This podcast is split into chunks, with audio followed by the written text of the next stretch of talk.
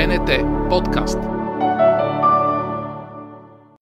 На връх Свети Никола сме. До мен е паметника на свободата. Свещено място за всички българи. Тук са се случили наистина епохални събития с тези смели бойци, български опълченци, които са помогнали унази жива енергия на свободата, която тръгва още от Пайси Хилендарски, преминава през всичките ни водачи на е, българската революция, Левски, Ботев, техните съратници, Априлското възстание, тази енергия на свободата в крайна сметка е жива и в българските опълченци. Искам да си поговорим за тези хора, които наистина а, са доказали, че българите заслужаваме свободата си.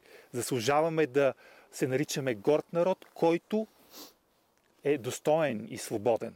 Това място се нарича Орлово гнездо.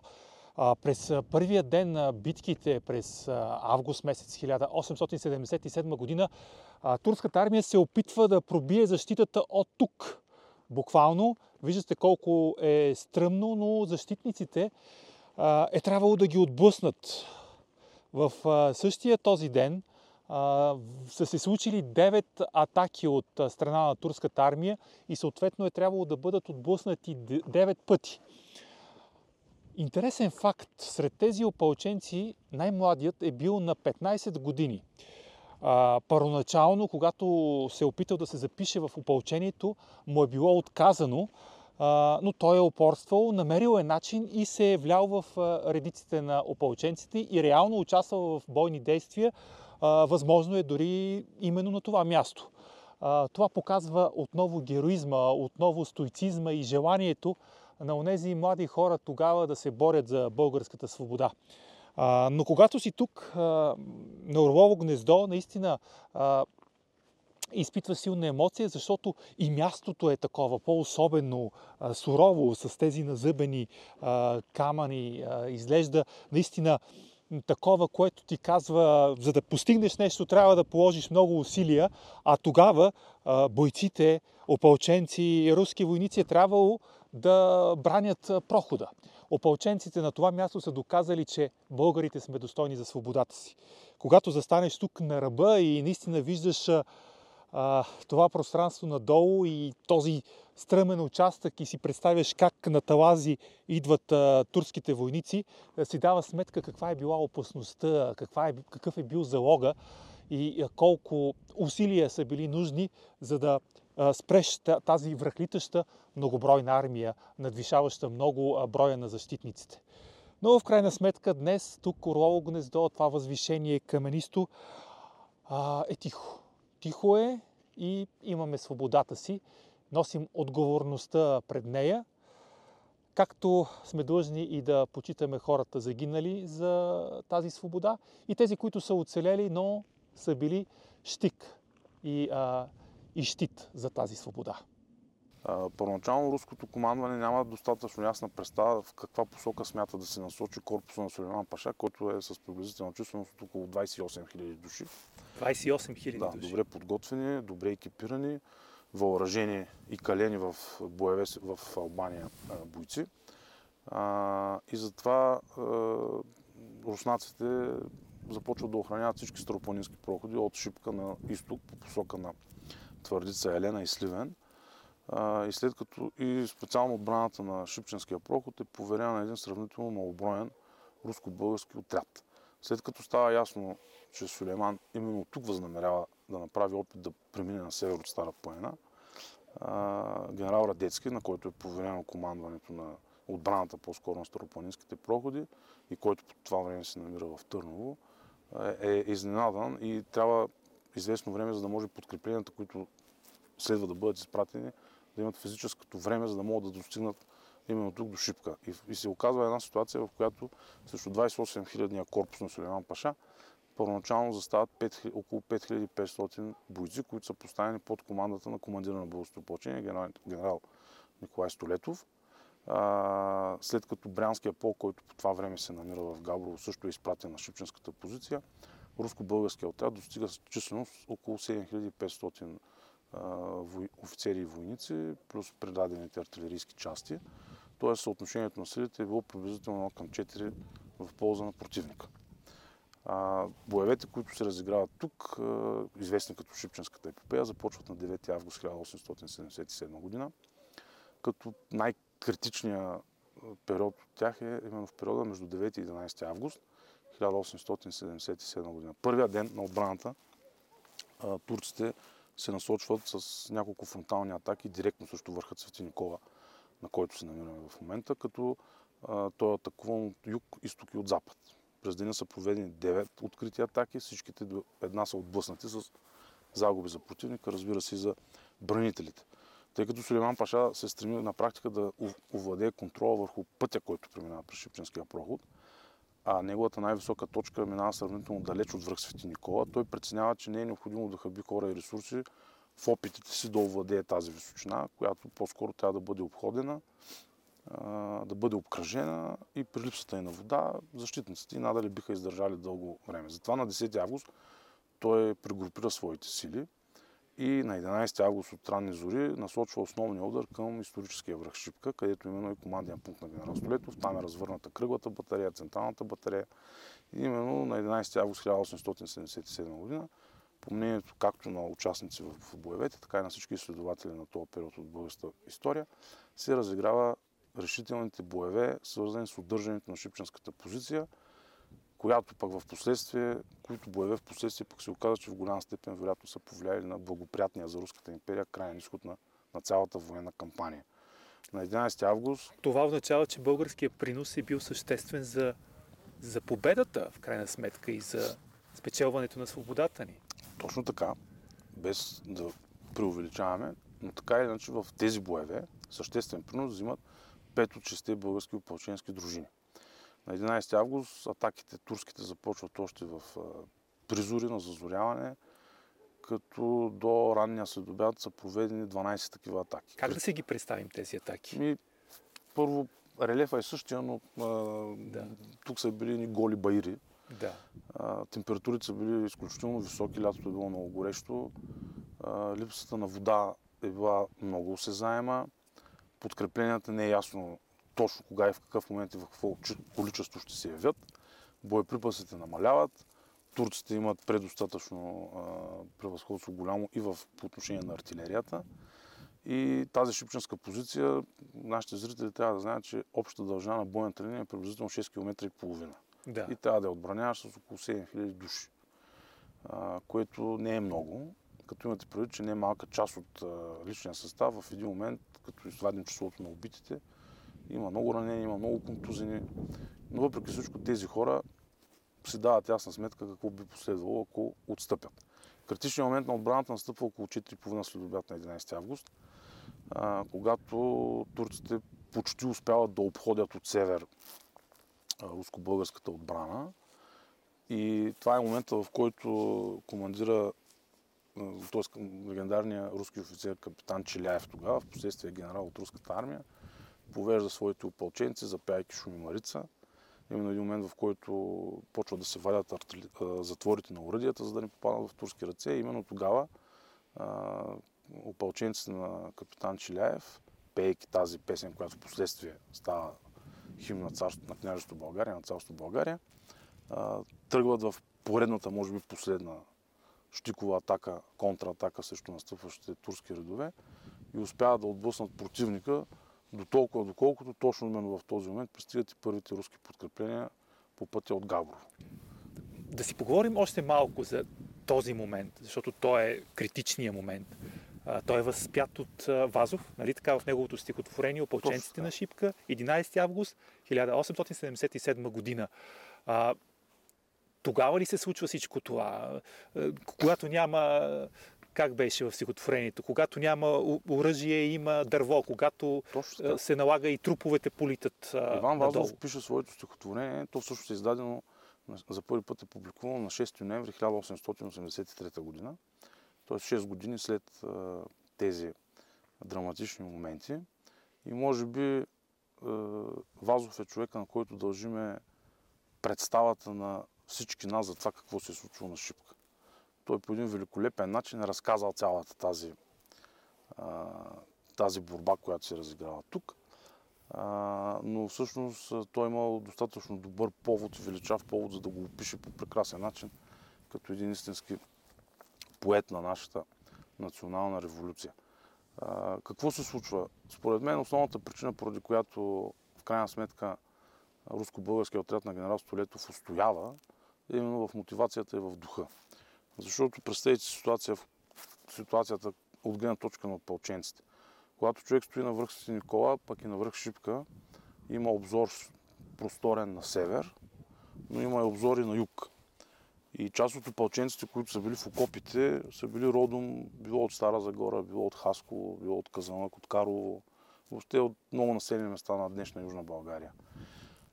пошилките, които се дигат от пепелищата, които турците са организирали, разоравайки цялата Тунджанска долина, се виждат от тук прекрасно.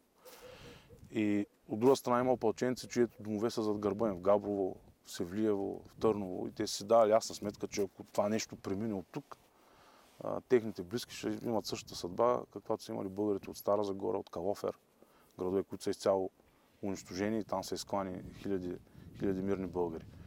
А, така че в някакъв момент, ако щете, дори може би да става въпрос на чувство човешка, човешка злоба, че не трябва да се отстъпва назад.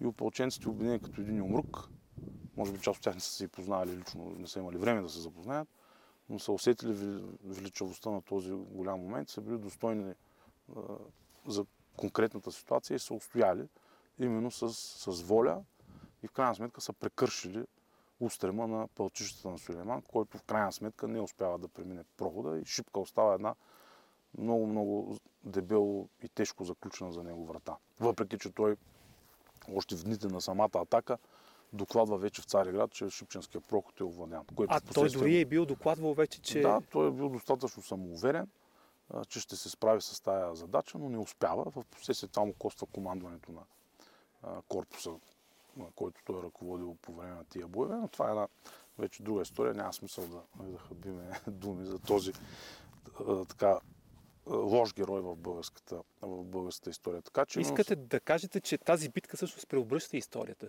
Тя като че ли е била пренаписана, т.е. била е написана с някакъв завършек според играчите в нея, но българските ополченци, разбира се всички бойци тук на, на връх Свети Никола и на връх Шипка променят историята такава, каквато те са я виждали, от тези, които са смятали, че държат нещата в ръцете Не знам доколко те са имали време да разсъждават на тия въпроси, но със сигурност с извоюваната победа се случва така, че тази добре подготвена турска армия няма възможност да премине на север и евентуално да се насочи към обсъдения вече от руските войски Плевен. И тогава, може би, изхода на войната ще да бъде съвсем друг. И тъй като в отбраната на прохода участват немалко българи, тук трябва да споменем, че освен опълчението, принос за извоюваната победа има и цивилното население от Габровско. Да, да разкажем и за това. Защото в хода на отбраната на прохода, именно благодарение на жителите на Габрово и околните селища, става донасянето на вода, храна, извозването на ранени, на убитите дори ако щете, подвоза на муниции и така нататък и така нататък. Тоест всичко, с което българите са могли да помогнат в този момент на руската армия на българското ополчение е било направено. Искате да кажете, че докато се случват тук битките, едни българи постоянно да, било един са се изкачвали по тези бариери и са носили провизии, вода и всичко, един което е необходимо. Една непрекъсната върволица от хора, които добре са разбирали какво се случва а, и независимо от това, че никой не го е очаквал и не го е искал от тях, са направили всичко възможно да облегчат доколкото могат положението на техните защитници. Това са руските офицери и войници и български опълченци от отряда на генерал Столетов.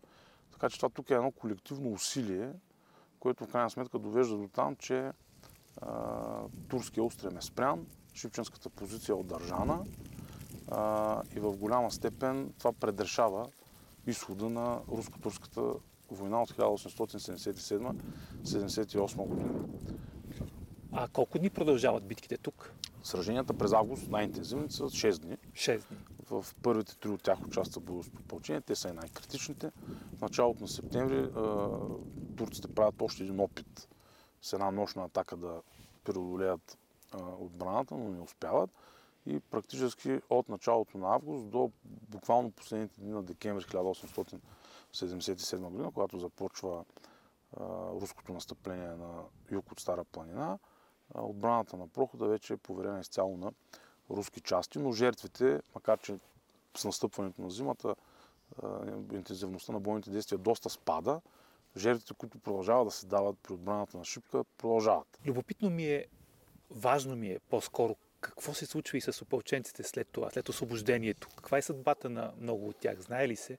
Знае Проучено се, е, разбира се, но разкажете ми това, което вас ви впечатлява, което вас ви вдъхновява като историк. След подписването на Сан-Стефанския мирен договор а, и по-скоро в началото на юли 1878 година, на етапи българското опълчение е разформировано. Това се случва в Пловдив и голяма част от доброволците, опълченци, се връщат по родните си места, в вече свободна България, някои в княжеството, други в източна Румелия, трети отново избират пътя на емиграцията и остават или се връщат в Румъния, тъй като техните родни места в Одринска Тракия, Македония са, останали, са останали, оставени под властта на султана и се предават на своите мирни занимания. Огромната част от тях са били хора земеделци, животновъди, крачмари или са се занимавали с някаква древна търговия. А, естествено, те имат самочувствието обаче на хора, които имат принос а, за това в край на краищата българския народ да добие политическата си свобода. И тъй като след Берлинския договор нещата не се развиват по начин, по който са си го представили, България е да, възстановена на една определена територия българската държавност, но тя по никакъв начин не обхваща цялото българско етническо землище. те започват да се сдружават в организации. Това са така наречените в последствие поборническо-опалченски дружества. Първите такива са създадени още през 1880 година. Първото е в Пловдив и в последствие до към 1910 година вече съществуват повече от 50 такива поборническо-опалченски дружества, които обединяват в своите редове както ветерани от доосвобожденските борби, това са поборниците, така и опълченците от войната 1877-78 година. Те имат много съсловни проблеми. А, съвсем естествено е, че те претендират да получат някакво обещатение под формата на пенсии. А, естествено, българската държава гласува няколко такива закона с съответните изменения, но тези пенсии никога не са достатъчни и доста, когато човек се зарови в документацията на поборническо-опалченските дружества и от протоколите от заседанията на техните конгреси от края на 19 началото на 20 век, ще видите, че този проблем неизменно съществува. А, което до някъде показва и отношението на свободна България към тия, към тия ветерани. И за съжаление не са малко случаите, в които голяма част от тях доста тежко преживяват последните си дни, забравени от, и от държава, пък и ако от собствените си роднини. Разбира се, не са малко и тези от тях, които правят завидна професионална, обществена, политическа и военна кариера в условията на свободна България. Достатъчно да споменеме, че един от българските министър-председатели, Димитър Петков, бащата на друг голям български политик, Никола Петков, е премьер на княжеството България. По наши изчисления, около 350 опълченци след края на войната избират пътя на офицерската професия като някои от тях достига до най-висшите звания в българската армия и по време на последвалите войни, сръбско-българската, двете балкански и Първата световна война, водят армии, дивизии, полкове. Тук е достатъчно само да споменем имената на такива български генерали, като Стефан Тошев, командир на Трета българска армия, която през 1916 година по време на Първата световна война освобождава Добруджа от румънска окупация. Достатъчно да споменем генерал Никола Тодоров, той е бесарабски българин, командир на Втора българска армия, пак по време на Първата световна война, която освобождава Вардарска Македония от сръбска окупация. По-рано генерал Никола Иванов, командващия Втора българска армия, която превзема Одринската крепост на 13 марта 1913 година. Генерал Иван Цончев, това е един от лидерите на Върховния македонно-одрински комитет в София, човека, който води Горноджумайското възстание, предшественика на Линденско-Преображенското възстание през 1902 година. Генерал Никола Генев, това е командира на пък на Македонно-Одринското опълчение по време на Балканската война. И десетки, десетки други такива имена могат да бъдат споменати. Не малка част от опълченците се захващат естествено с политика. Нали? Част от тях стават кметове, и то успешни кметове на такива градове български, като Севлиево, Казанлък, Търново. Така че а, всеки един си намира своето място под слънцето, но за съжаление не са малко случаите, в които а, съдбата на героите от Чипка не е много, не е много завидна. А, и това е по принцип проблем, който е съпътствал развитието на българския обществено-политически живот. Обикновено хората, знаете, бързо свикваме на хубавото и забравяме, а, забравяме лошото. И като че ли, може би има един момент, в който а, техният принос е бил подценен от обществото или не е бил достатъчно, достатъчно оценен. Но те като едни дисциплинирани, калени в битки бойци, стоически са понасяли съдбата си. И в крайна сметка, когато са си отивали от този свят, всеки, предполагаме, бил с ясното съзнание, че е дал нещо на народа си и си отива спокойно от тази земя. А дори брата на Левски се е сражавал тук на Шипка. Да, брат му Петър, един от... Петър Левски му е било... Той е Петър Кунчев. Да, но му се... Да. прозвището на брат си е било... Той също взел. е един от тук стотиците опълченци, да. които участват в отбраната на Шипченския проход, ранение в кръка. След освобождението се завръща в родния си град Карлово, където работи като стражар и малко след войната заболяване, умира и напуска този свят, но ето дори виждате, че понеже в началото на разговора стана дума какви нишки, в крайна сметка всички са събрани тук, на това място. Те опълченци, казвал съм го и друг път, част от тях са познавали Раковски, Левски, Ботев, Стамбулов, коментирали са, спорили са по букурешките и георгиевските кръчми, по какъв път трябва да тръгне българската национална революция, карали са се вероятно, обаче когато е трябвало да бъдат сплотени заедно, като Юмрук, са го направили. Именно тук, началото на август 1877 година, забравяйки дразги, забравяйки, ако щете, вероятно и лични отношения, които вероятно са съществували между тях, тях от тях, между тях, част от тях и като истински бойни другари са се подкрепили взаимно, за да могат да спрат противник, тъй като са били наясно какъв е залога. Ако отстъпим, войната пропада и освобождението на България се отлага за не знаем какво време напред. Те са го разбирали това нещо и с пушките си, с камъни, с дървета, с каквото са имали под ръка, са направили така, че Шипка е останала непревзимаема за турската армия. Да. И кога се появява паметникът на свободата? Паметникът на свободата има много интересна история. Тя също е много показателна за това как в България се случват нещата. А, паметникът на свободата вероятно е един от, може би, единствения паметник в България, който е изграден след решение на Народното събрание. И то не на кое да е Народно събрание, на учредителното Народно събрание, което в началото на 1879 година започва да заседава в старата българска столица Търново и чиято задача е да изработи първата българска конституция. три дни преди приемането на окончателния текст на Конституцията, прията на 16 април 1879 година, три дни преди това, на 13 април, народните представители коментират въпроса за това, че е необходимо някъде на подходящо място в свободна България да бъде издигнат един монумент, който да изрази почета и преклонението на свободните българи, конкретно към подвига на героите от руско-турската освободителна война, но и на всички уния българи и не българи, които в годините на робството с някаква лична жертва, включително и загубвайки живота си, са допринесли за българското освобождение. В хода на дебата се приема предложението на доктор Петър Берон този паметник да бъде издигнат именно тук на бившата Шипченска вече позиция, на върха Свети Никола. И той не е избран случайно, защото и това ясно става от изказването в последствие на Петко Славейков, който се включва в този дебат, че трябва да бъде именно на върха Свети Никола, тъй като той се вижда от двете страни на Стара планина. А към този момент, когато този дебат се води, вече вход са, т.е. Берлинския договор е приложен, съществува княжеството България и Румелия и границата между тия две Българии минава съвсем близо, малко по-на север от нас. и поставянето, изграждането на паметника на върха Свети Никола, според Петко Славейков, е трябвало да показва на българите от двете страни на Балкана, че една от големите национални задачи, които освободителната война не можа да постигне до края, именно обединението на целокупния български народ, все още не е осъществена. И този паметник трябва да бъде, така как да кажа, трънчото, което непрекъснато трябва да ни буде и да ни напомня, че имаме работа и трябва да работим за реализирането на тази важна национална цел. Естествено, с пълно единодушие това предложение е прието, но като всяко хубаво нещо в България, трябва да минат наистина десетилетия, за да се пристъпи към конкретна работа. Доста бързо след като е раз... прекратена работа на учредителното ново събрание, това решение е забравено.